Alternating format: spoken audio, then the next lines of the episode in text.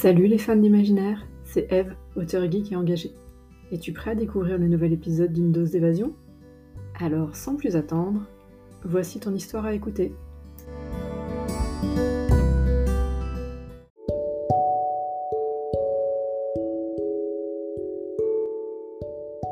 Une question de survie, épisode 4. Il y a fort longtemps dans le passé. Elliot se dépêcha de rejoindre le couloir principal. La célébration pour l'anniversaire de la reine avait déjà commencé, mais la magistère avait été retenue par un cas des plus épineux. Elle était la plus jeune magistère depuis des générations, et Godomer en tirait beaucoup de fierté. C'est pourquoi il n'hésitait pas à faire appel à elle dès que l'occasion se présentait.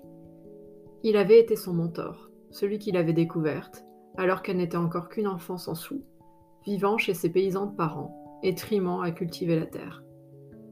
Elle se souvenait encore de cette nuit où ils avaient débarqué, lui et Baudry, son comparse magistère.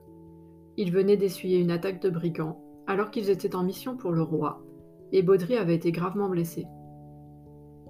Les deux magiciens avaient réussi à se sauver à la faveur de la nuit et avaient atterri chez ses parents.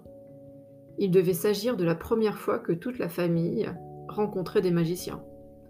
Bien qu'effrayés, ses parents avaient accepté de les recueillir pour soigner le jeune homme.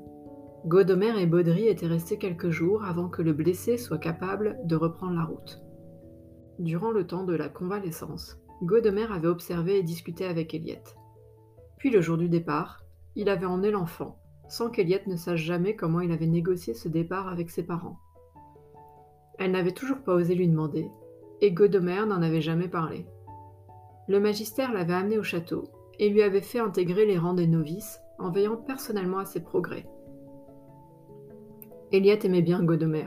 Sous ses airs bourrus se cachait un homme juste, profondément croyant et respectueux des règles.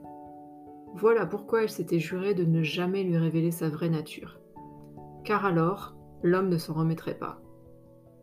Le couloir menant à la salle du trône n'en finissait pas. Ses longues allées, rectilignes et hautes de plafond, donnaient une impression écrasante et étouffante.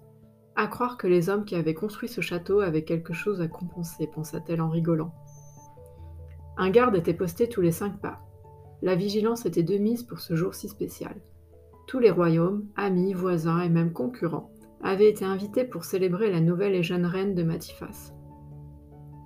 Le roi l'avait épousée seulement la veille, lors d'une somptueuse cérémonie, et avait décidé de poursuivre les réjouissances avec l'anniversaire d'Alexandre VI, qui suivrait le mariage. Chaque souverain espérait obtenir une faveur, car le roi devait être dans de bonnes dispositions. Eliette arriva enfin au bout du monstrueux couloir. Elle salua d'un mouvement de tête les trois gardes qui se tenaient devant l'entrée, et s'engouffra dans la salle du trône, pour aussitôt être envahie par les rires, les chants et la musique. Un grand sourire illumina son visage qu'elle avait veillé à maquiller de façon à mettre son teint hâlé en valeur. Elle avait souligné ses yeux pour rendre son regard intense, et s'était peint les lèvres en un rouge sombre qui accentuait sa bouche déjà pulpeuse. Elle avait tressé ses cheveux de manière à les relever sur sa tête, en hommage à la couronne de la reine. Eliot y avait disséminé une fine chaîne en or qui brillait à la luminosité des bougies. Elle s'était parée de ses plus beaux bijoux, décolliers, bracelets, boucles d'oreilles assorties. Enfin, la magistère avait revêtu une robe en brocart d'un rouge sombre. Eliette adorait les fêtes, et les occasions au château ne manquaient jamais. C'est pourquoi elle aimait tellement sa vie, cela et son rôle de magistère qu'elle trouvait passionnant. Dès qu'elle passa les portes, son regard se porta vers l'estrade où se tenait la reine. Cette dernière avait l'air de s'ennuyer quelque peu. La reine remonta une mèche blonde qui s'était échappée de son chignon complexe. Elle portait une robe de brocart vert qui rehaussait ses yeux clairs et son teint pâle. Eliette attrapa deux verres de liqueur et s'approcha à grandes enjambées du trône. Elle allait montrer à la reine ce que faire la fête à Ébrim signifiait. Permettez-moi de mourir d'ennui avec vous, ma reine La reine eut une grimace craquante en entendant les paroles de la magistère. Elle dévisagea son interlocutrice qui affichait un grand sourire. Vous arrive-t-il souvent de débuter une conversation de telle façon, magistère? Seulement lorsque cela en vaut la peine, dit Eliette en se rapprochant du visage d'Alexandre pour chuchoter à son oreille. Elle lui tendit le verre de liqueur que la reine attrapa avant de le vider d'une traite. Eh bien, vous me rassurez, ma reine. J'avais peur que l'alcool soit interdit d'où vous venez. Eliette laissa pas le temps de répondre. Elle prit la main avant de l'entraîner à sa suite. Je vais vous montrer comment une reine doit fêter son anniversaire en Ébrim. Les deux femmes partirent en direction des cuisines. Eliette attrapa une bouteille d'alcool fort, tandis qu'Alexandre regardait de tous côtés, de peur d'être surprise par des serviteurs.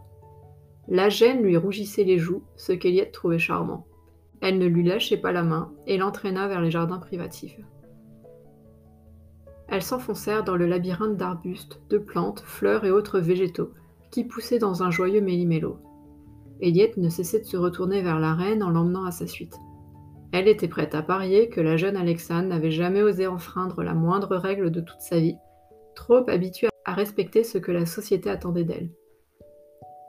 Elles arrivèrent enfin au détour d'un buisson feuilli. Eliette s'assit à même le sol sur sa robe de soirée.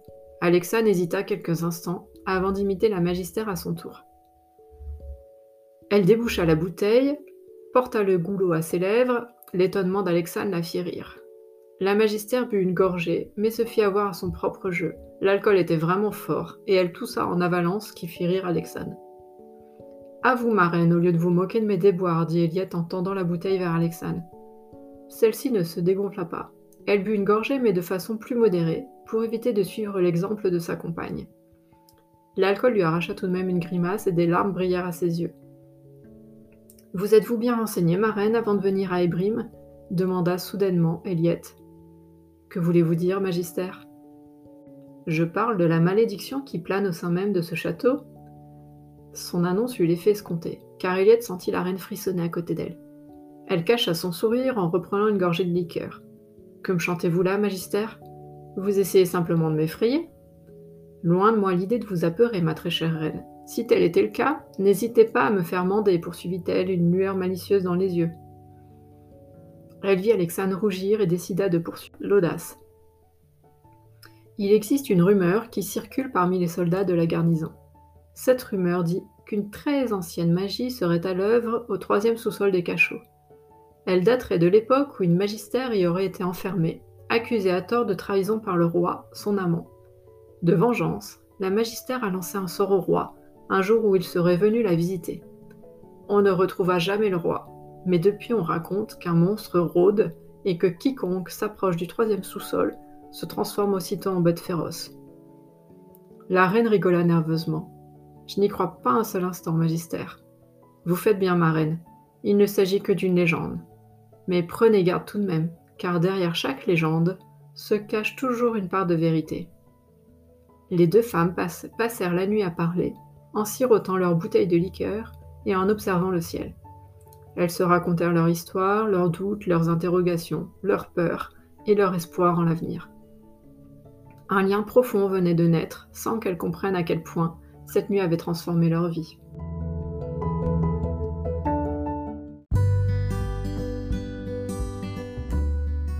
C'est tout pour aujourd'hui. J'espère que ça t'a plu et que tu as hâte de découvrir la suite de cette histoire. Le prochain épisode sera publié dans une semaine. Si tu souhaites poursuivre ton évasion à mes côtés, tu peux retrouver mes autres univers de fantasy via mes réseaux sociaux ou mes romans disponibles en exclu sur Amazon.